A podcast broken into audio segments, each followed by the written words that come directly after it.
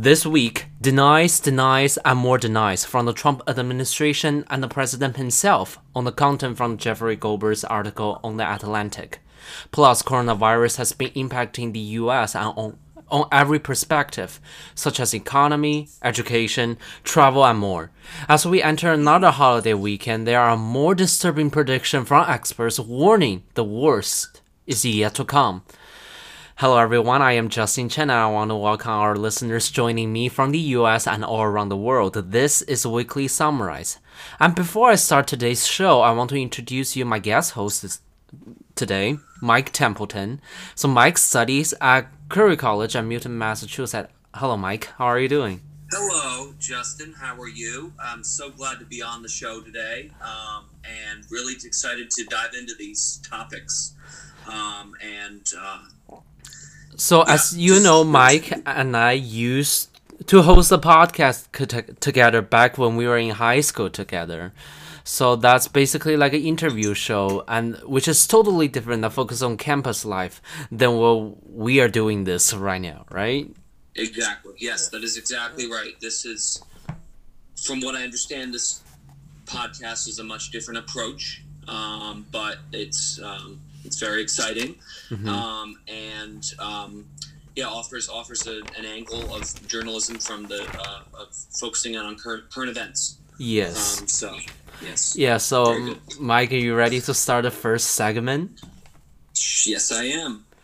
Let's go. Let's let's get going. All right. So, first segment that we're gonna talk about, as you know, is the Atlantic the Atlantic article that was written by Jeffrey Goldberg. So the Atlantic published a very controversial article earlier this week regarding President Trump's unprofessional rhetoric and action. To to help our listeners understand what this article really about, it basically called out Trump opinion on the you know the the the soldier who has sacrificed himself fighting not only in Afghanistan but also in Vietnam, World War One, World War Two, and his lack of knowledge on the countries and the world history. So mm. Trump, uh, sorry, I call you Trump. So Mike, you have you have read this article, which yes. which is which is really shocking that he basically just uh, saying calling out soldiers who got captured, for for example, John McCain, he calling them right. losers. He calling them suckers, which is right. It's really mind numbing. Mm, it's it's mind numbing, and it's actually, you know, for even for Trump, as low as he has gone in these last three years, it's it's shocking, even for Trump to say to make a claim of of of, of like that, um, given his respect, or you know, he ran his campaign on respect for military families, and there were a lot of military families who supported him in 2016 and still continue to support him because he the, the make his campaign is one of the major ideologies of that campaign is military first. Yeah. Um, and you know self defense first. So for him to come out and say that the uh, those who have died in wars or who you know, sacrificed their lives and you know have given up their chance at being you know fathers and grandfathers and um, living these full lives and have died. It's just um, it's just appalling and it's almost it's very difficult to understand. Um, I mean, and again, there are a lot of things that are about his this administration that are difficult to understand, but this hits on a very different, almost personal level. Yeah, because you're looking at these U.S. men and women who have, you know, who have made that sacrifice, particularly now. Well, I think of Iraq, I think of Afghanistan, but I think of Vietnam. You know, you think of these young guys, you know, 16, 18, um, who were forced to to, to, to go over to you know Southeast Asia and, and, and fight in an unknown territory, and in a lot of cases, those guys died. Um, and just a massive number of casualties and talk about a sacrifice and then for a president to say a president to say that these same that those those pe- those people because they die are losers is just is, just unfathomable i can't really under understand it. I mean, um, what I would say is, you know, if there's any possible explanation, uh, I mean, it's it's really, um, I mean, I, I, I don't even I don't even know how to explain it. That that's the part about this. It's just really, it's really difficult. Is you don't know how to you can't justify it, and you don't know can begin to understand why he would make claims like this. Yeah, uh, yeah, and uh, yeah, exactly. And I want to dive into the article right now, like word by, not like word by words, but I highlighted some of the thing that he Yes. said that I, I just, I, I just don't think it's what the president, the commander in chief, supposed to do. So 1st uh, I want to, I want to go to um, Trump on his on his on his thinking about George W. Bush. So Trump refer so according to the article, so Trump said former President George H. W. Bush Yes. he called him a loser, and then for being shot down by the Japanese as a Navy pilot in World War II. And keep in mind, the article mentioned Bush was successfully escaped, obviously because he was the president, but eight other mm-hmm. men who were in the same mission with him, they were caught, they were tortured, they were they were killed by the Japanese. And Trump refers to him as loser, where Trump himself didn't even fight for the didn't even fight for the country, didn't even join the army. So this Right. is something really irony when he called out a veteran who sacrificed himself so much for the country, and then now he said said him losers, right? That's Right. just that I just Yeah. I I just Just to be, yeah. Go ahead. uh, so I think he really doesn't understand the purpose of why people joining the military. Right? Right. I mean, this is again, this is this is a guy, um, a commander in chief, if you want to call him that, who has never who has never understood what it means to serve other people or what it means to serve anything other than something that's so much greater than you know himself you know um, i'm actually reading right now um, his niece's book uh, mary l trump's book uh, too much and never enough Mm-hmm. I've recommended to our listeners. But um, in one of the aspects of uh, one of the parts of that book, you know, one of the, I guess you could call it the thesis statement of that book is, you know, this is a guy who's very incapable on all levels of producing any form of emotion or feeling any emotion for really anything. And he is incapable of, you know, um, showing respect, showing dignity, Yeah. because um, you know he was he was brought up he had everything handed to him he never he kno- knows what it means he has no idea what it means to work for anything Mm-hmm. or to understand what it what you know that you know what it means to serve which is hard work you know it's it's hard it's a very hard sacrifice and it's a lot of endurance and he's never known any of that Yeah. it's never been in his world, and that's how he was brought up. He was brought up by a father who wasn't capable of accepting any emotion that he might have shown as a child. Yeah. So, Yeah. And he, I he never had, I never had any emotion. There was never, um, he was never allowed to express that yeah. and um, I think that is a lot of the underlying currents Mhm. behind a lot of this stuff. Is you know, if, if you're raised to be emotionless and to not you know produce and and feel normal things and and cry and laugh and you know if those feelings are not accepted from a very young age it's going to cause severe psychological damage. Now, obviously, the veteran comments, you know, I think these are just things, uh, attention gaps, you know, that the, he'll, he'll, he'll put on just to make sure, you know, who knows that you know, people are listening, that people, you know, don't, you know, that, that people don't forget who this guy is or, you know, forget that, you know, that Trump's the president, to draw the attention back to himself. Yeah. You know, it- it's Mike. kind of thing. Yeah, Yeah. so so you did mention Mary Trump's book. So mm. which I think there's because I have been reading it, and then there's a part of a, a segment of the book that mm. pro- that proves Trump doesn't like the Yes. military. It's in chapter 11. I'm going to read this part out.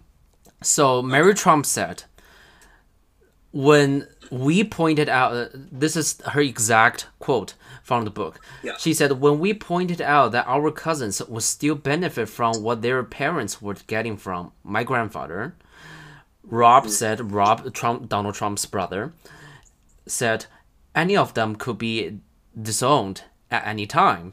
That really tells the family dynamic of how how toxic it is.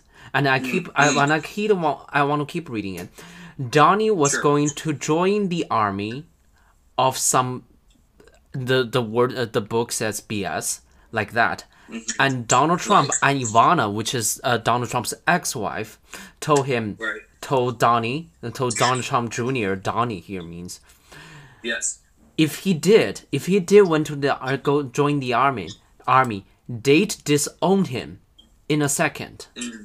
This really tells that Donald Trump doesn't like the military. Even his son wants to join the military. He doesn't want him. He disowned him. So this Right. really tells Donald Trump doesn't like the army. It, proves itself. It, does- I mean, even though Donald Trump keeps denying saying Ma- call, call, calling Mary Trump's crazy, but really, when this when this part of the book comes out, and then with and then when you read the Atlantic article, it, everything just adds up now. Really, Right. Yeah. Everything makes sense, and I think that um, the idea in the Trump family dynamic again of service of again, like we said earlier, serving your country and making that ultimate sacrifice. That's just not part of that family dynamic. it's, all not. it- yeah. growing my growing your internally and you know capitalistic success. And you know if one of the Trump sons you know in Fred Trump's view if one of the sons went off to war you know that would be time and money wasted. Mm-hmm. Because that's time that they could use you know to put one of his sons to work to work for the empire to grow their empire grow their family. Like that's the the business the family business was the only view which Fred saw for his children, for his wife. You know, he had no. He was un, rendered completely incapable again of of seeing any other world. So when you have a patriarch such as that, you know, such a toxic ideology such as that, you know, that will really set a tone. Mm-hmm. And I think this exactly the, the the connection between the Atlantic article and the Trump family, it's very transparent and I think um, I don't know what his feelings are on people who are serving in a war because obviously you know this article says Trump Americans who died in war are losers and suckers. Now, military families, it's unclear as to what his views are there, but um, I can't imagine they're anything um, admirable. But um, yeah, so you were mentioning Bush um, and you were mentioning um, Don Jr., right? Yeah. Um, so, uh, anyways, I'll, I'll give it back to you. But uh, yeah, Yeah, and I uh, still wanna uh, mm, quote from the article. sure. So, in this part where he talks about John Kelly, oh no, no is it Right. John Kelly's son, Robert Kelly? So Mm, this yeah. this paragraph basically saying in, on Memorial uh, on Memorial Day 2017, sure. Trump and John Kelly visited Arlington National Cemetery, and they eventually visit the Section 60, which is a land, which is a cemetery that is buried Right. You know, those soldiers who were killed, and Right. Rob, uh, Robert Kelly, who is John Kelly's son, was buried there, and tr- and he got killed obviously in Afghanistan in 2010. Uh, he was very young. He was like 29 years old, right? And then Right. Trump standing there in front of Robert Kelly's grave. Right. This is the right. exact quote. Turned directly to his father and said, I don't get it. Mm-hmm. What was it for them? But keep in mind, the purpose of Trump visiting Section 60 is to comfort those Blue Star parents who lost their kids at the battleground. He said Yes. this, which is quite, doing quite the opposite to those parents, right? Yeah, it only it only um, well, yeah. If there's anything that Blue Star families want to hear, and you look at you know the example during his campaign of uh, the Khan family, same kind of thing. Um, but that's I mean obviously, but about the Kelly uh, family here. Um, yeah, and I think, and there's a key part of that article, which uh, you know below the highlighted part, but it's it's just I just pointed, I, I just noticed it here. Um, you know, um, people close to him said that Trump was making a ham-handed reference to the selflessness of America's all-volunteer force, but later he came to realize that Trump simply does not understand non-transactional life choices, and that is exactly something that goes almost parallel with um, Mary Trump's point, which is, you know, anything that you, again, you sacrifice yourself for, which is what would be selflessness. You sacrifice your time, you sacrifice your money, you sacrifice your gain for a cause like a war, America's all volunteer force. To him, that doesn't make sense because, again, he has never seen the antithesis of you know uh, trying to build yourself and trying to build your empire and, and and and obviously in doing things that are inherently um risky and dangerous Yeah. because you know it's it's just not in his psychology and i think that is the understanding that at least I'm comfortable with because that's the only possible explanation. Um, I think that it's not in the family code of on. It's not in the family code, like we said, and um, for and it makes perfect sense that he would make a comment like, "What what what was in it for them?" He doesn't see the purpose Yeah. because you're going off for a long time and you're fighting an enemy obviously and and you know and a lot of people you know as someone like trump is it makes total sense that he would say something like like well what's the point of that if you're Mhm. just going to get killed or what's the point of that if you're going to have severe psychological damage. But no the point is is you know you are taking on a risk for your country not for yourself. It's not about you. Yeah. for you know it's, it's for the sanity and the security of your country. And i think it's just a matter um, you know to kind of make sense of these comments. And the kind of the thesis of this article is he just doesn't understand the concept the psychological concept of selflessness and sacrifice. Yeah, and I and I really and and I want to point out uh Jeffrey Goldberg wrote in this article saying that Trump unlike previous presidents tend to believe that the military like other department of the federal government is beholden only to him and not the constitution. I think this is really true when you see Trump sending out federal troops saying, yeah, if we need we demand law and order, we are sending out the federal troops to Portland. We're sending out the federal troops to Minneapolis. We're sending out uh, Right. federal troops to uh, Kenosha, Wisconsin. Uh, I mean, there are some looting, there are some uh, violent protests going on, but largely it's peaceful and then he sent the federal government there because he simply because those protests simply just makes him look very bad. And keep in mind this year is the election year. And yes. and he has facing a lot of problems already on the coronavirus on pr- police brutalities. So he wants the voters to or, or everyone in the U.S. to say, "Oh, now we ha- we actually have a good countries." So he sent out federal troops to violently, uh, to violently attacking those peaceful protesters. So yeah, he uh, remember that interview he did with Laura Ingraham uh, from Fox News. Yes. he he just he basically just telling everything is uh, he just make basically makes up so many conspiracy theories that makes him look good. Even Laura Ingraham, keep in mind, a long a long Trump supporter, endorsed Trump at her show. Every basically every show is calling out it's a it, sounds like a conspiracy theories when Trump was saying a load loads of people flying to Kenosha, Wisconsin, flying to Portland right now to to uh, he called it uh, he said those people are Antifa and wear like uh, black shirts and all that stuff. Even Laura Ingraham told Right. him that that's that sounds like a conspiracy theories. So uh so right now, yeah, you know, we all know this year is the election year. Like this article, why is it surface now? It's quite interesting to service uh, to like this letting this article and you know tons of books are servicing right now. We have Right. uh this week we have three books.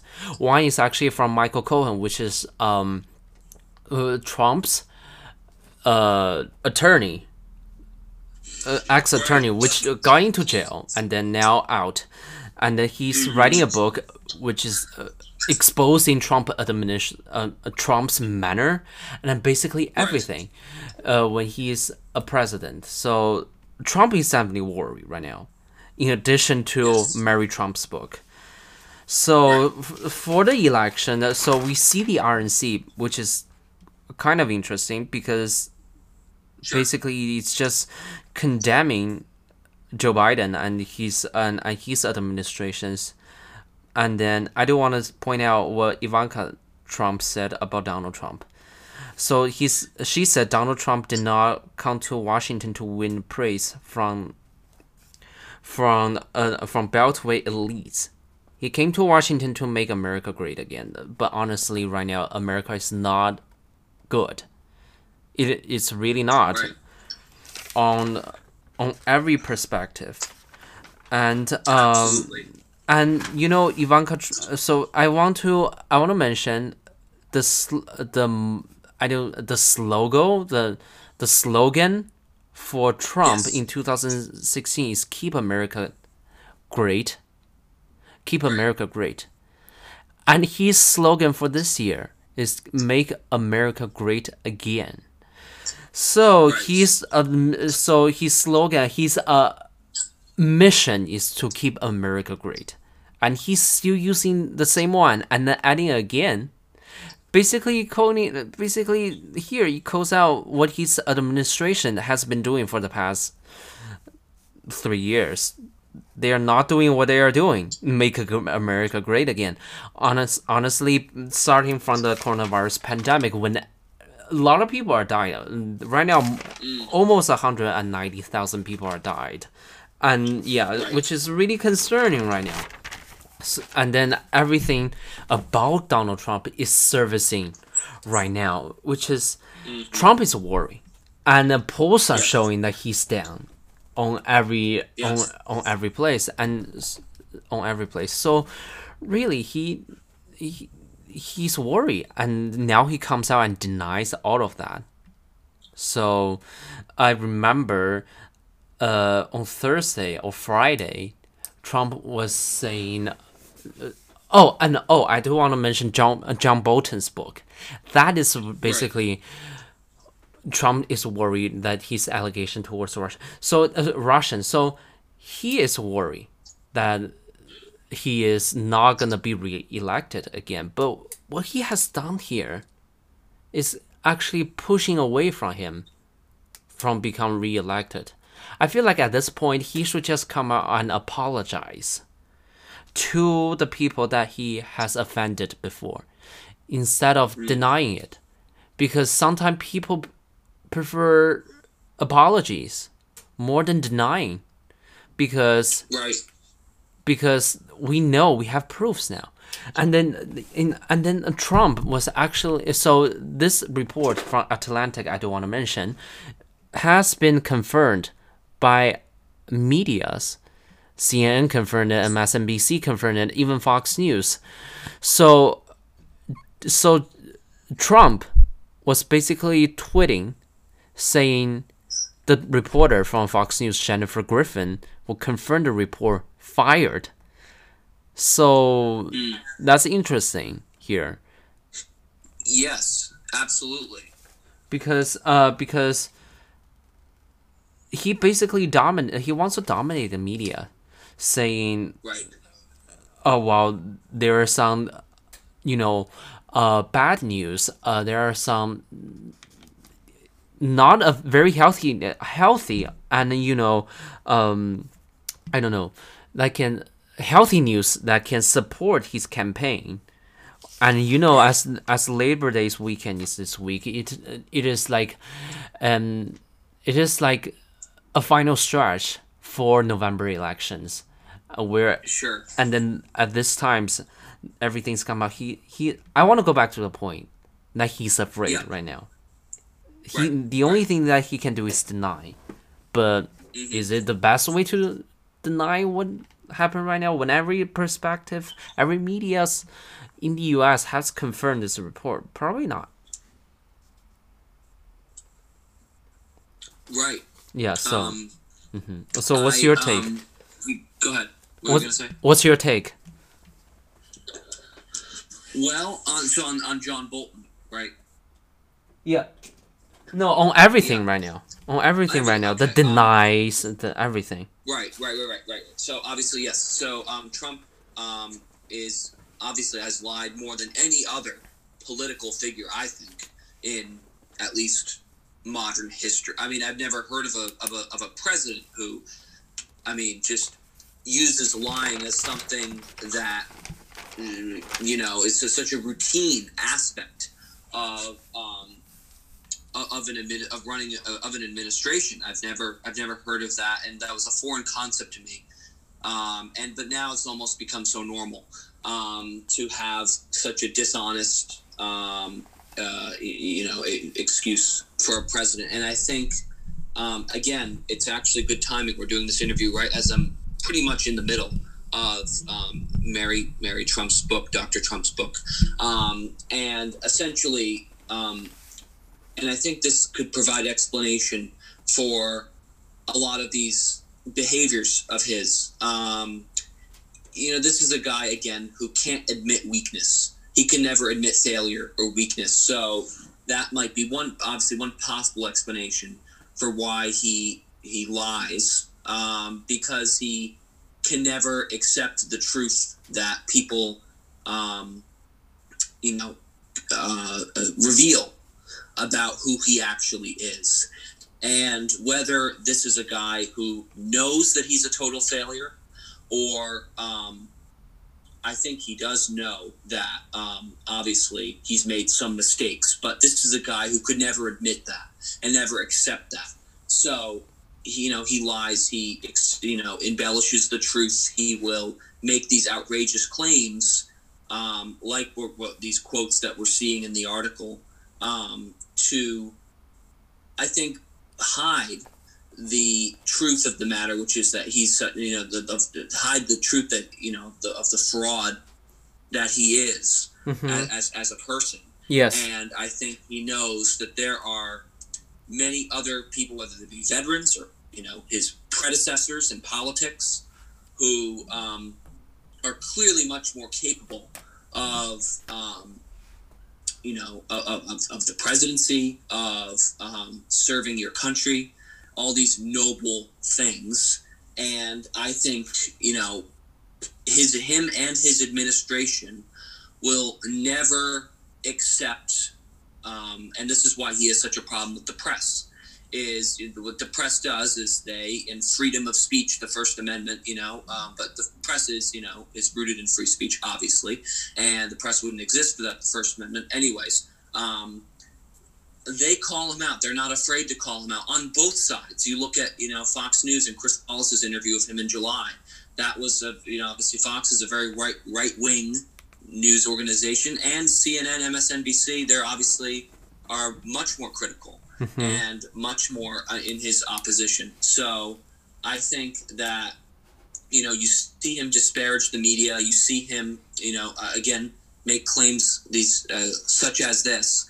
And um, you know you understand that um, because of who he is, um, he can never you know be on good terms with the free press, the media, because um, y- you know they they they call him out like they would any president for mistakes that he has made or that he's making or he yeah, made in the past, made in the present, and um, I don't think we'll ever see a Donald Trump who um, respects the media and who respects people, whether they be the media or just other politicians who admit his flaws because he can never see flaws. That's exactly what Trump, that what's his niece says in, in the book.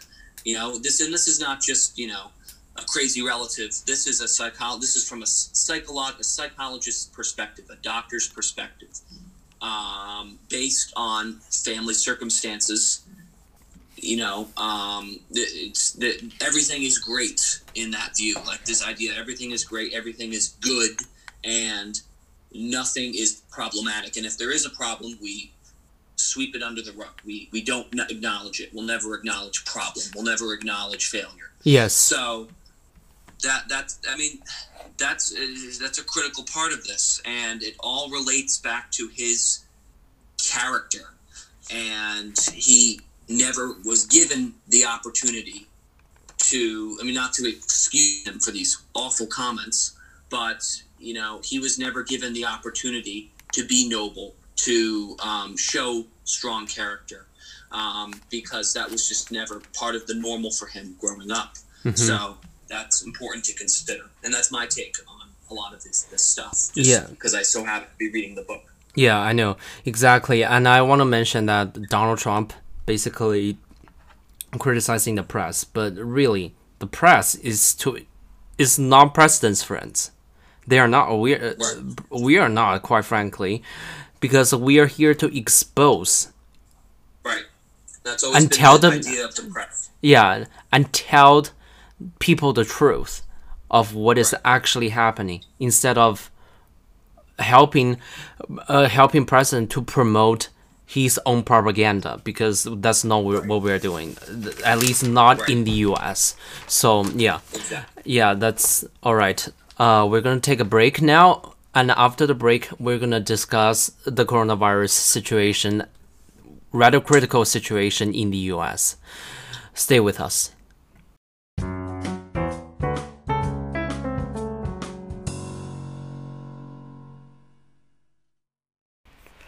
Welcome back to Weekly Summarize. I'm Justin Chen, and once again, I want to welcome my listeners joining me around the world and from the US. So, we know coronavirus has killed nearly 190,000 people in the US.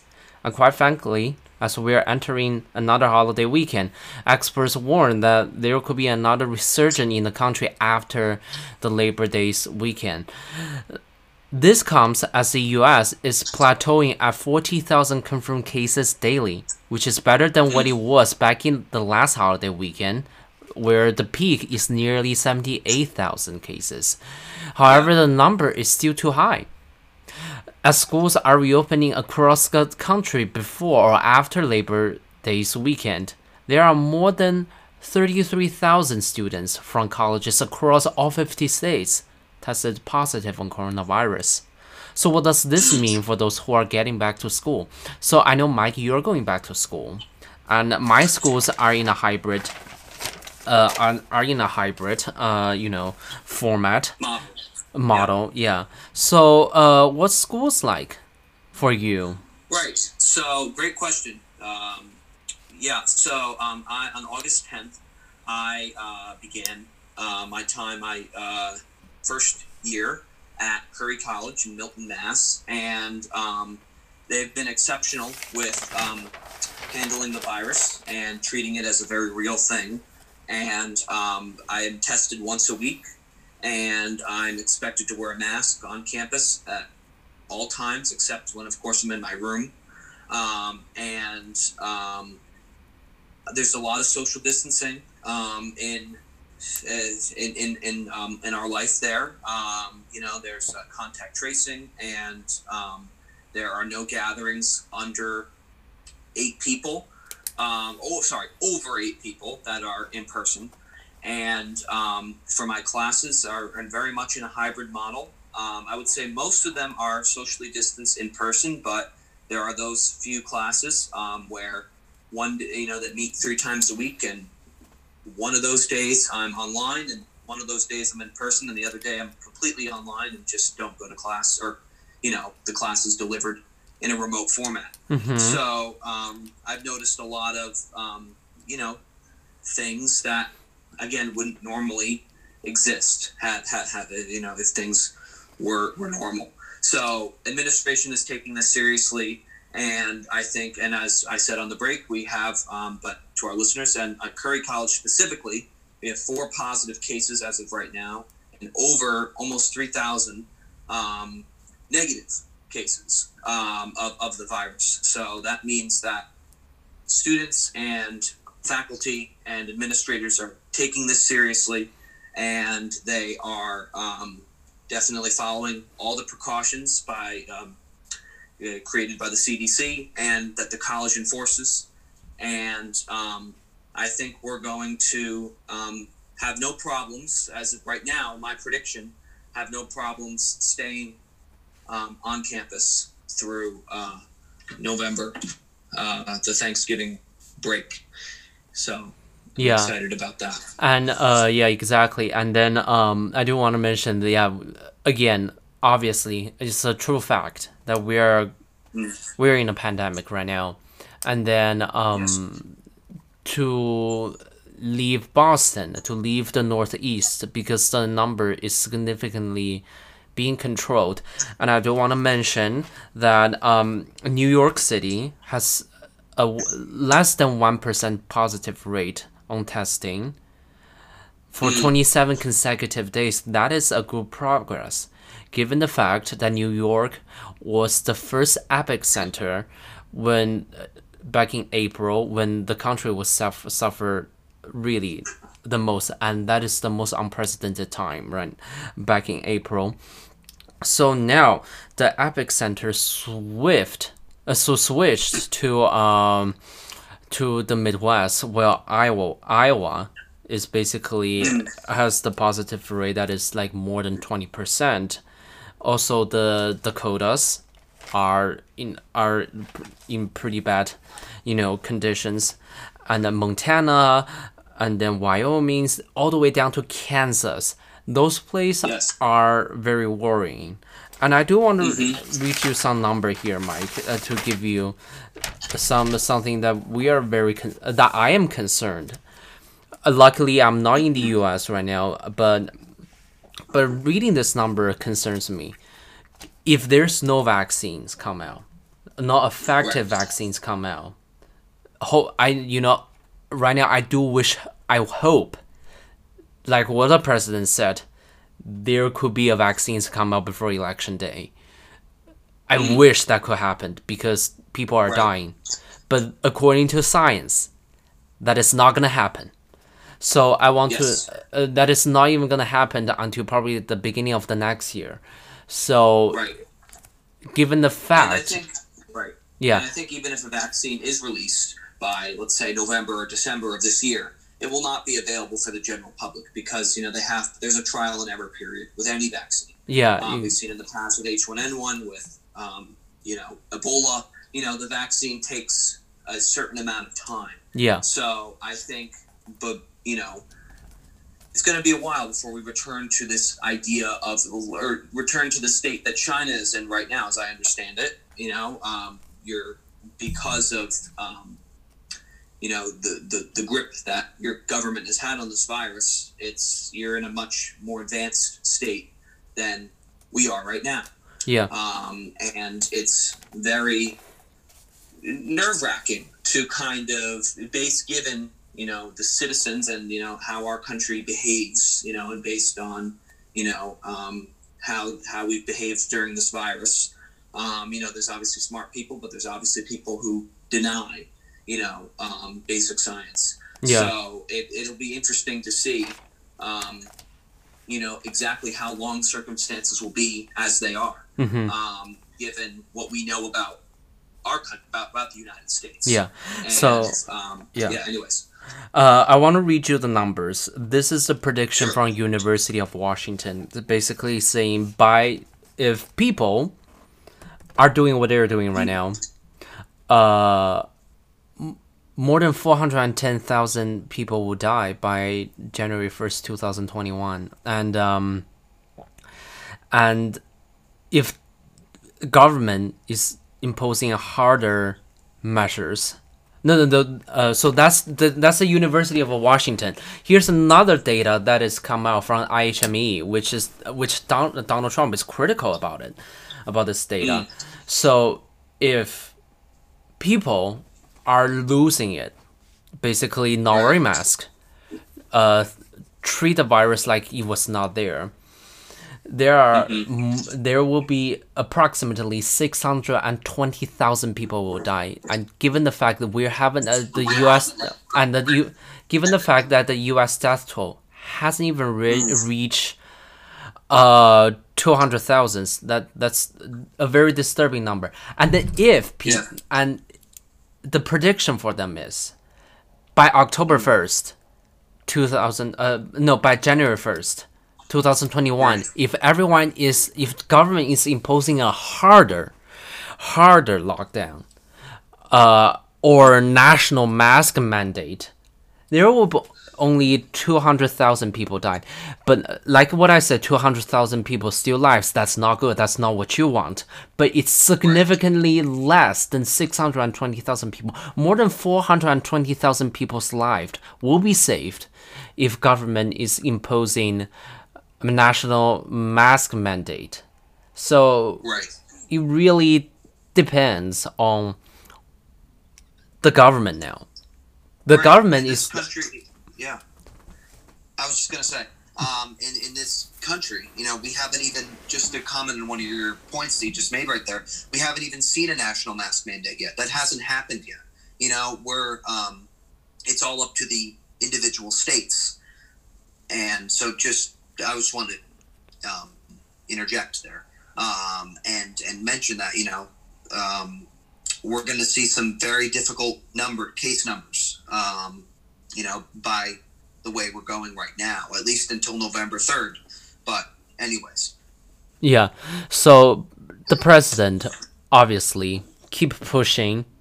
Uh, keep pushing. A vaccine will be out before right. November and basically saying states needs to be ready for a vaccine distribution.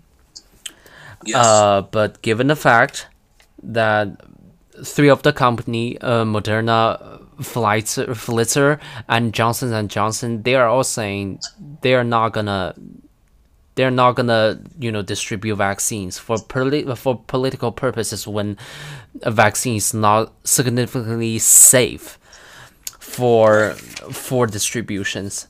So once again, Trump is playing something to benefit his campaign for elections, and exactly that's just not responsible as a president to say, well, we have life. Like it's not responsible for a president to say Absolutely. that because it's not safe.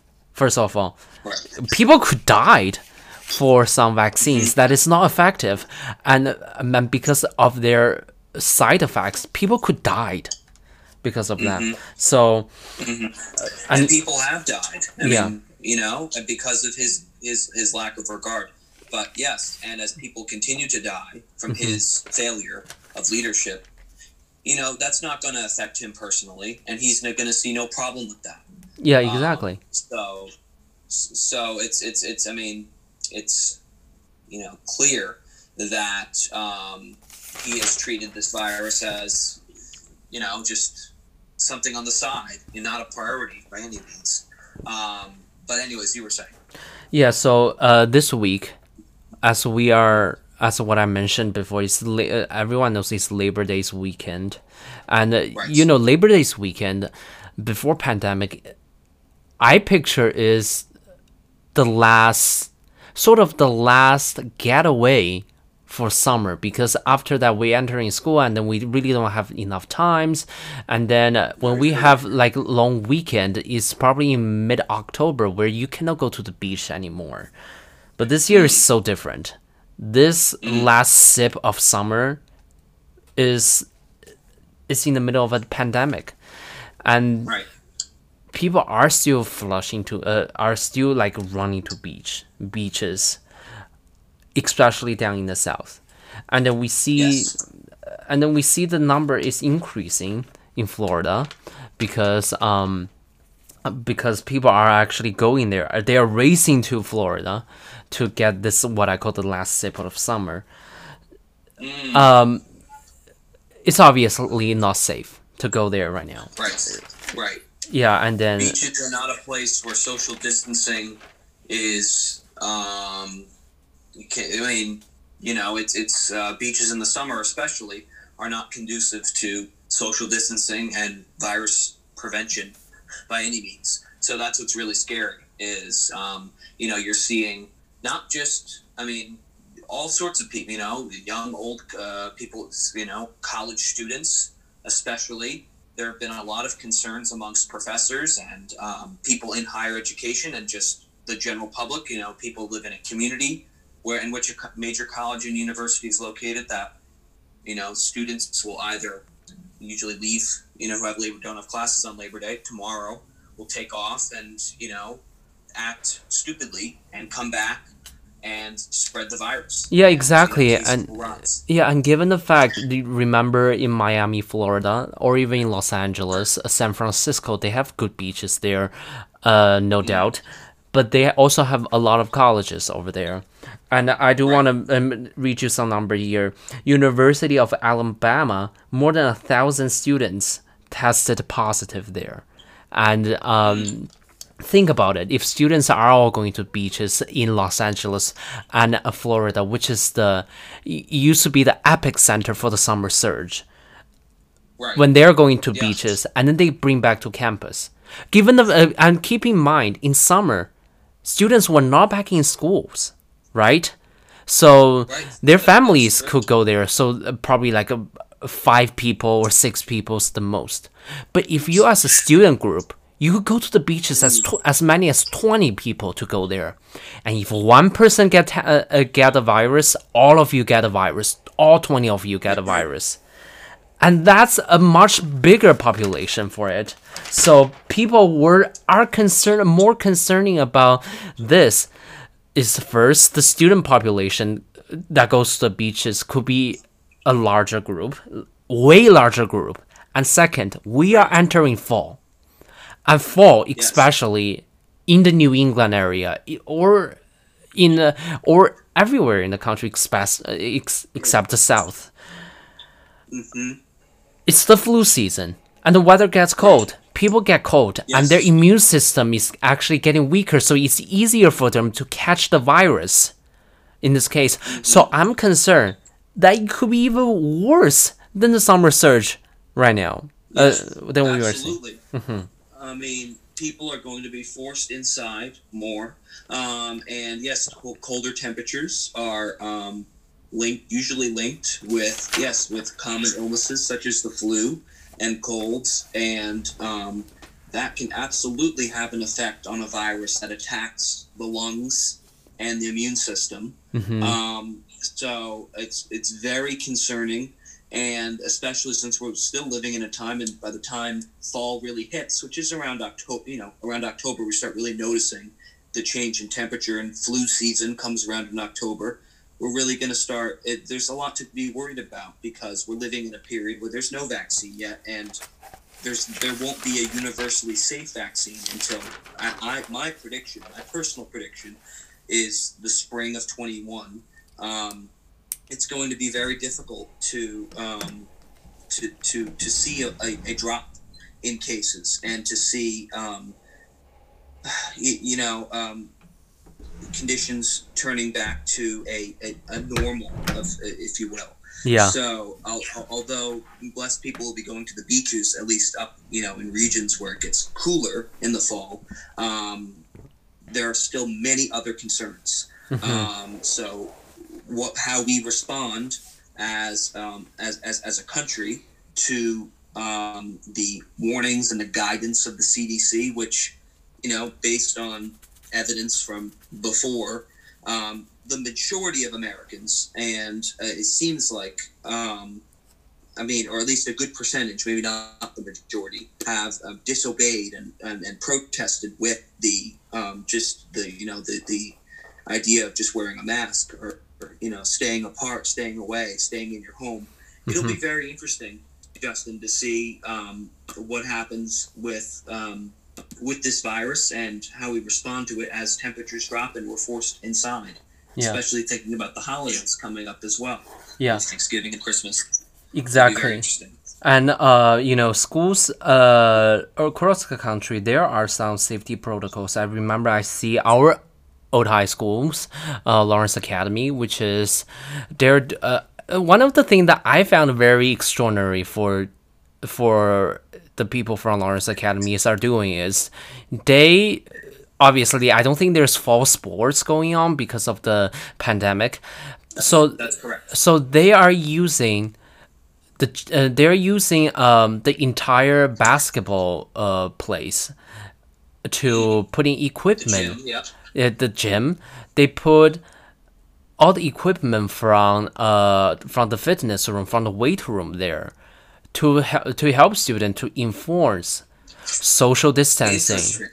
That is a that is the move for schools to to probably take uh, uh, to take because it can it saves students life. And the- and the last things you want happened is the community spread within school because Right. if a community uh, community spread occurred in a school um students bring home the, bring the virus home to their parents and their parents bring the uh, virus to their coworkers. And that's ultimately how this pandemic really starts. One person get it everyone around him get it everyone around him around him get it. So which is something that uh, that's that's called prevention from the from the virus now i want to move our topic to the economic loss during Sure. this pandemic so right now the the unemployment rate is down from 10.2 to 8.4 which uh, which is which is a positive news, which is back to uh, the end of the Obama administrations, almost back to um, the Obama administrations. So, um, but there are some restaurants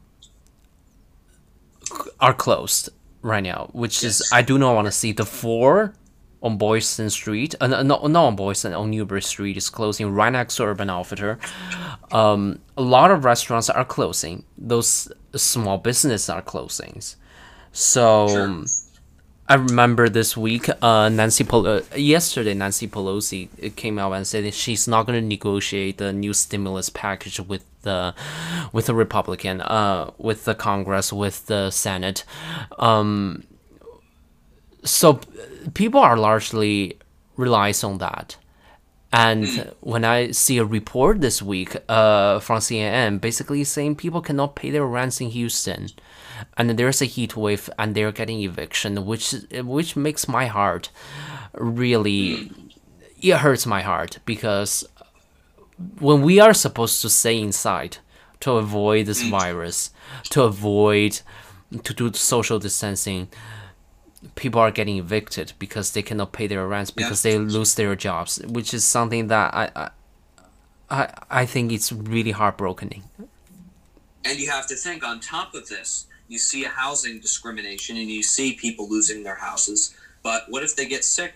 You know, now they don't have job security. And because, you know, we don't have an, a, an agreeable, adequate system of health care, you know, these people are going to uh, you know, struggle if they get the if they get the virus. Yeah. So not only are you seeing um, housing evictions, but you're seeing, um, you know, a healthcare loss. You're seeing a healthcare discrimination, and um, you know, obviously, there's been studies and there's been evidence produced throughout this pandemic that you know, based on the statistics, this virus has hit people, Black and Latino people, much harder than white people. And i mean obviously that is because of the um, you know there's obviously racial inequality uh, embedded into this virus. And you know you see people who you know don't have the, as much opportunity as um, you know white people. Unfortunately, you know they're the ones that are getting sick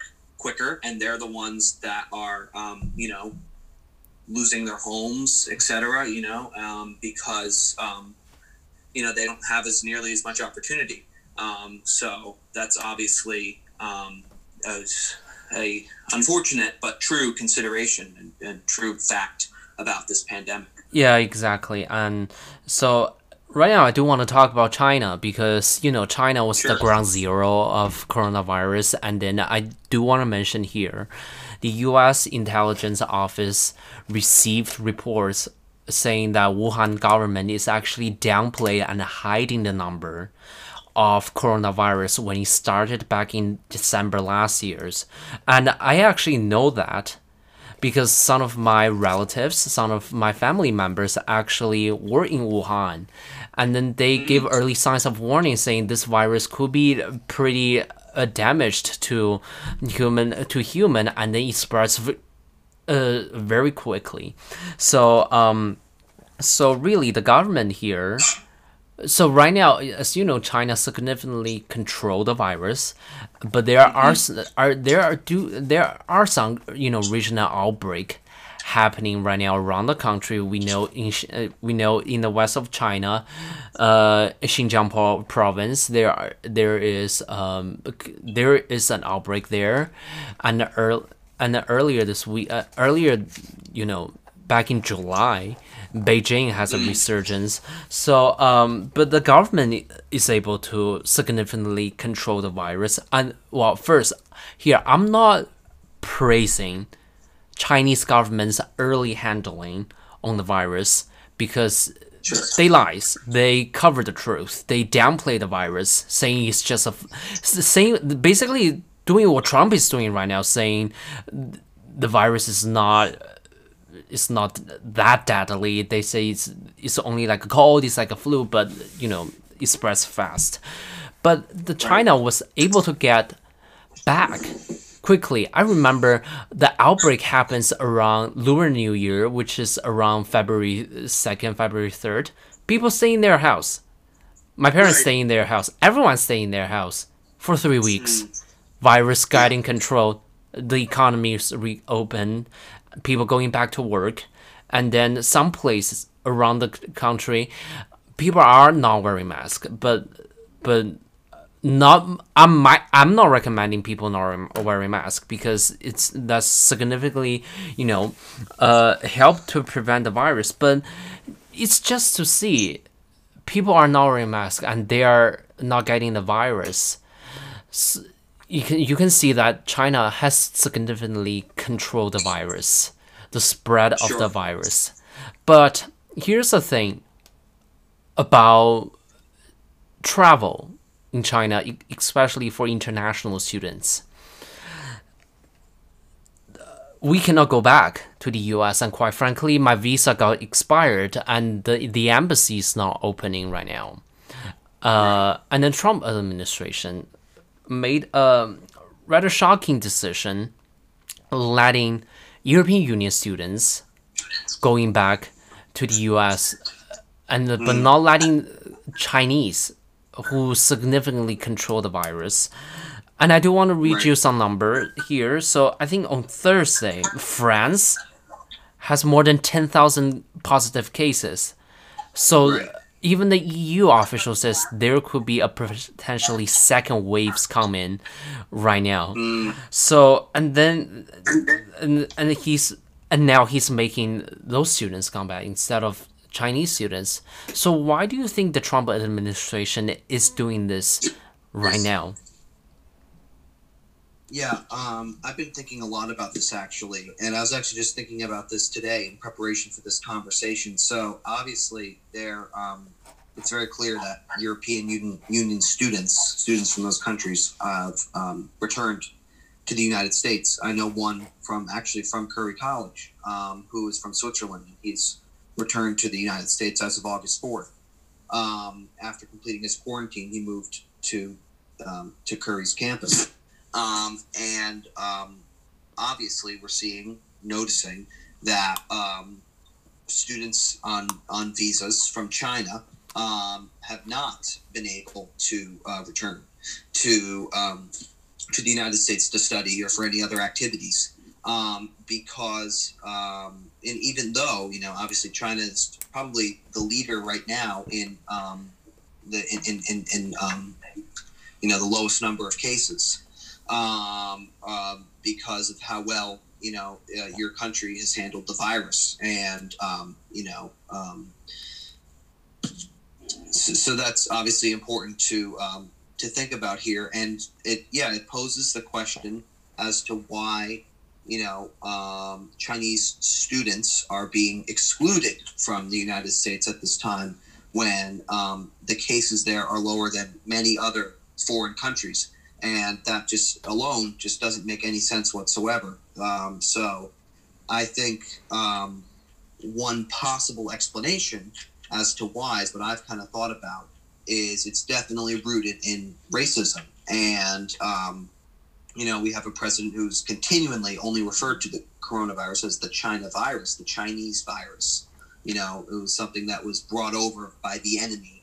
You know, and obviously, um, you know, it's you can't blame any one nation for this virus because it has you know it just inevitably came over here um, you know through, through through through air travel you know not one person or one group you know kind of gave this virus to the world. It doesn't matter where it originated you know um, you know that this is how viral spreads start. They start in one place and they're traced outwards. So um, I think the reason that we're seeing this um, this behavior by the Trump administration in blocking um, Chinese students or Chinese citizens just from entering the United States is um, just is, is rooted in um, you know um, in injustice and or maybe not injustice, but yeah, in in racist behavior Mhm. um, because this administration wants to pick on a culture, wants to you know wants to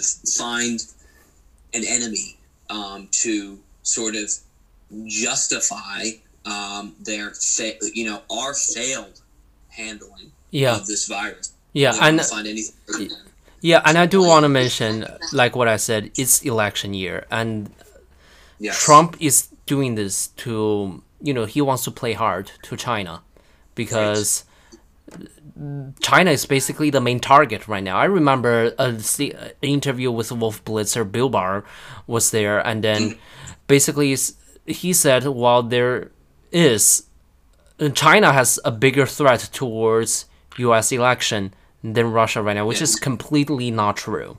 Uh, Mhm. we know that Russia interfered with the U.S. election back in um, back in 2016, and um, but let's keep the election aside. I think the Trump administration is trying to find every way to play hard with China. Every policies that could against China, they do it. The but my idea is first we should appreciate no matter what happened at the political war people between china citizens between china and the united states should still be in close contact. Given the fact that both citizens both country citizens brought in tremendous amount of incomes towards each country's economy. For example American tourists when go uh, went to Chi- goes to China go to China every year. A lot of American tourists, quite frankly. I personally brought three Americans to China last year. Mm-hmm. That could create a lot of incomes.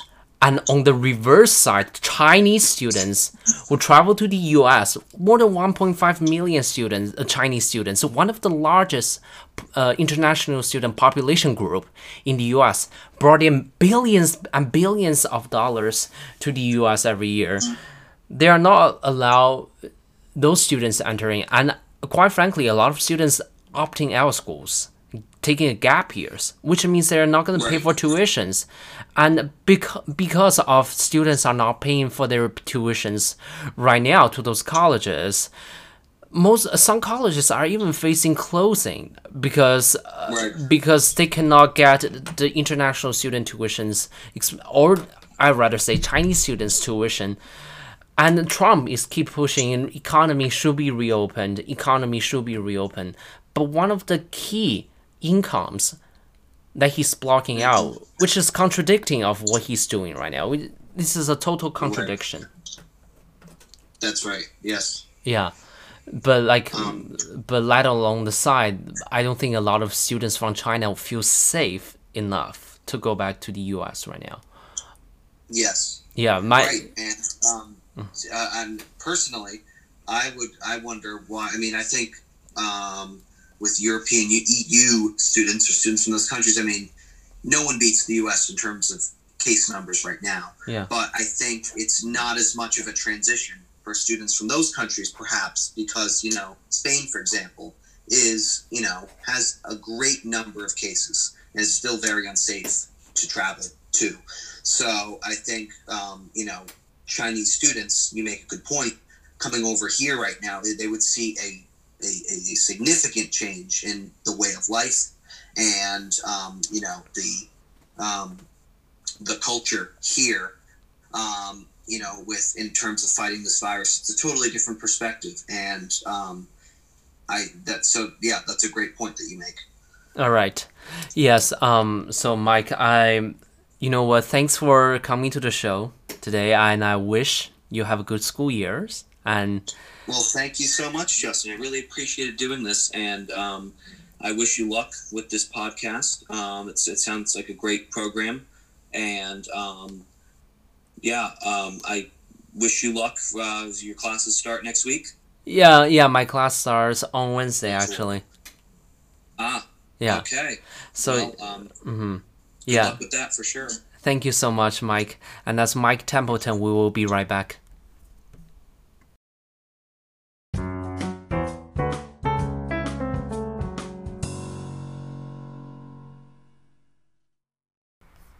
Welcome back. I am Justin Chen, and you're listening to Weekly Summarize. And now we see both the RNC and DNC are over for almost two weeks, which means the race between the Democrat and Republicans officially began. Unlike other years due to COVID 19, starting this week, this past week, I mean, North Carolina will be mailing out voting ballot to each individual citizen of the state, and people can actually vote. This will continually happen to each uh, to some states' citizens as we approach election day. Even though the president and his administration is strongly opposing mail-in voting and boycotting funding for postal services, even in the midst of this coronavirus pandemic. Meanwhile, three more presidential debate and one vice presidential debate will be happening before November 3rd. So we will have more opportunities to hear each administration laid out its politi- policies. Meanwhile, this year, also unlike other presidential year, the country is so divided and bears so many sufferings that we could have avoided early on. We know that. First, the country is facing a once in a century pandemic that has killed more than 180,000 people. And the number of positive cases and death toll are still trending up in a quite disquieting rate. The unemployment rate is at a whopping 8.4%. When we look around the world, countries from Eastern Asia has significantly controlled the spread of this deadly virus, and their economy is going back to normal again. Even during this unprecedented time, the country is divided on whether to take the right, basic, and quite frankly conspicuous actions to keep people safe almost seven months in of this global health crisis. And when we look up to see guidance, leadership from the President of the United States, he gives out no plan to how to contain the virus, how to conduct, ma- conduct mass testing, or even how to take the right actions, such as enforcing national mask mandating, composing strategies for contact tracing, and imposing harder lockdown measures. Instead, the president disobeys science, politicizes this deadly pandemic by telling people false information on every platform that he has. Examples such as injecting bleach and disinfectants into human bodies, taking unproven drugs like hydroxychloroquine, which has been proven that could potentially harm someone's who are infected with coronavirus, and telling kids should go back to school when it is not safe at all. Bear in mind, this rhetoric he made are all during White House press briefing where it was lived on national TV.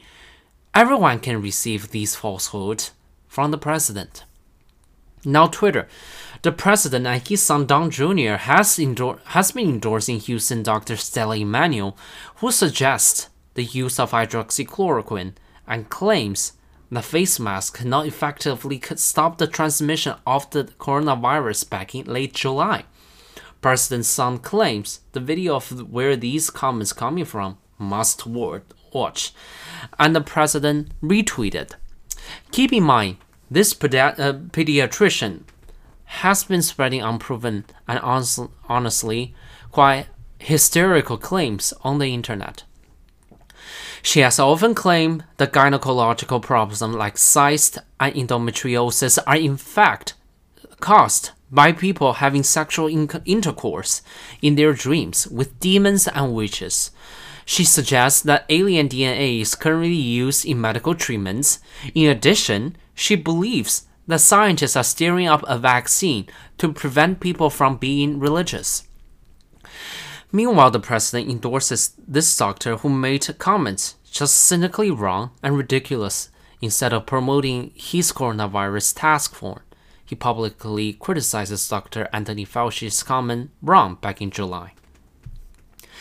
Now to the RNC. This past week, we once again witnessed the past president downplaying the seriousness of the virus on a national platform. At the final night of the RNC, when President is accepting his nomination of Republican nominee and delivering his inauguration speech, almost 2,000 people are gathering on the White House lawn.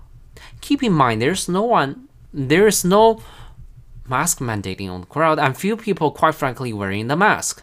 And none of those attendants are tested before attending this event. This is not only contradicting to his own CDC guidelines regarding large gathering, but also opposite of science and common sense. Now to CDC. This week, this past week, the Center of Disease Control updated its guideline on who should be tested. It says that people who have symptoms of COVID-19, people who have been in close contact with someone who confirmed COVID 19, and people have been asked to refer to get tested by their healthcare provider and local or state officials. However, the guidelines now are now claiming that people without symptom, in other words, asymptomatic, may not need to be tested, even if they've been in close contact with someone known to have the virus. According to Daniel P. Oran's article that was published on ACP Journal, that quote, asymptomatic person seems to account for approximately 40% to 45% of coronavirus infections, and they can transmit the virus to others for an extended period, perhaps longer than 14 days. And when asked by CNN reporter whether the CDC was reporting to pressure from the White House and Department of Health and Human Services, the senior official from the CDC said, quote, it's coming from the top down. In addition to coronavirus, the country is suffering from racial injustice and police brutalities. First to Asian community, the president has been using exceedingly racist slurs describing coronavirus. He keeps claiming the virus China plague, China virus, Wuhan virus, and Kung flu on Twitter, rallies, the RNC, and the press briefing back in the White House. When asking about why the president addressing the country using these racist claims, the White House press secretary Kayleigh McEnany claiming that the president is citing the origin of the virus without any racist, you know, thoughts. The president is also claiming that he believes 100% of Asian Americans will agree with his use of Chinese virus to describe COVID-19. Well, that's a con, and that's a total BS. First, the claim is racist, no doubt, and we see the reality here that hate crimes against Asian Americans have been rising since the outbreak happened back in China. And I do not want to be personal here, but I have to. I personally have experienced hateful discrimination because of my race and my unintentional actions and where I come from. I was addressed by a college student in a Minneapolis club coronavirus because I coughed only once back in February and I was an Asian. I was called out at Chinatown in Boston in March. Get out of my country and go back to where you come from, Corona, by a middle-aged white male, when I simply just walked past him. Meanwhile, the president is not only condemning not only not condemning these racist actions and stop the use of these racial slurs, instead he is blaming China for letting the virus spread and saying CCP should not even let the, uh, let the virus get out at first. Well, here's right on China not effectively control the virus and hiding the number at the beginning of the pandemic. Last week, the US intelligence office quite frankly has received reports citing Wuhan government is hiding the virus from the CCP and we should all condemn of the covering of these numbers. We should never downplay the virus, but Donald Trump is doing the exactly of what Chinese government doing earlier. However, the Trump administration has been offered enough time that, like what I said, they have enough time to respond to the virus. According to New York Times article citing from Columbia Modeler, if the US had begun imposing social distancing measures one week earlier than it did in March, about 36,000 fewer people would have died in the coronavirus outbreak. Like fewer people fewer 36,000 people. Think about it. And here's more, you know, disturbing number. I'm quite angry. It makes me mad. These numbers. And if the country had begun locking down cities and limiting social distancing on March 1st, two weeks earlier than most people stayed, started staying home, about 83% would have been avoided deaths and that is according to the scientists. So it is obvious here that the Trump administration is not responding immediately enough about this outbreak, which lead to what is happening right now. Now to African American community, since May, the country is once again witnessing social injustice and police brutalities. Protests due to the death of George Floyd, Breonna Taylor, Jacob Blake, and now Daniel Prude have been happening all around the countries. Instead of addressing these issues, President Trump is tear gassing peaceful protesters to clear out the way for him to take a photo op and sending out federal troops to clear out some of the peaceful protests. Meanwhile, the president uh, was asked about the late senator and civil rights icon John Lewis by Axios Jonathan Swan. He said, quote, I don't know John Lewis. He chose not to come to my inauguration. I never met John Lewis. Actually, I don't believe. When asked if he found Lewis' life impressive, Trump said, Well, he didn't come to my inauguration. He didn't come to my State of the Union speech, and that's okay. That's that's his right. And again, nobody has done more for Black Americans than I have. That's what he said. Well, in this case, I think Trump has more focused more on elated senator who is a civil rights icon. Helping the African American, helping the quite quite frankly the minority has the same, you know, rights as white people. But he's not paying attention on that. He keeps saying that he has done more when quite frankly he's he has done nothing to the minorities.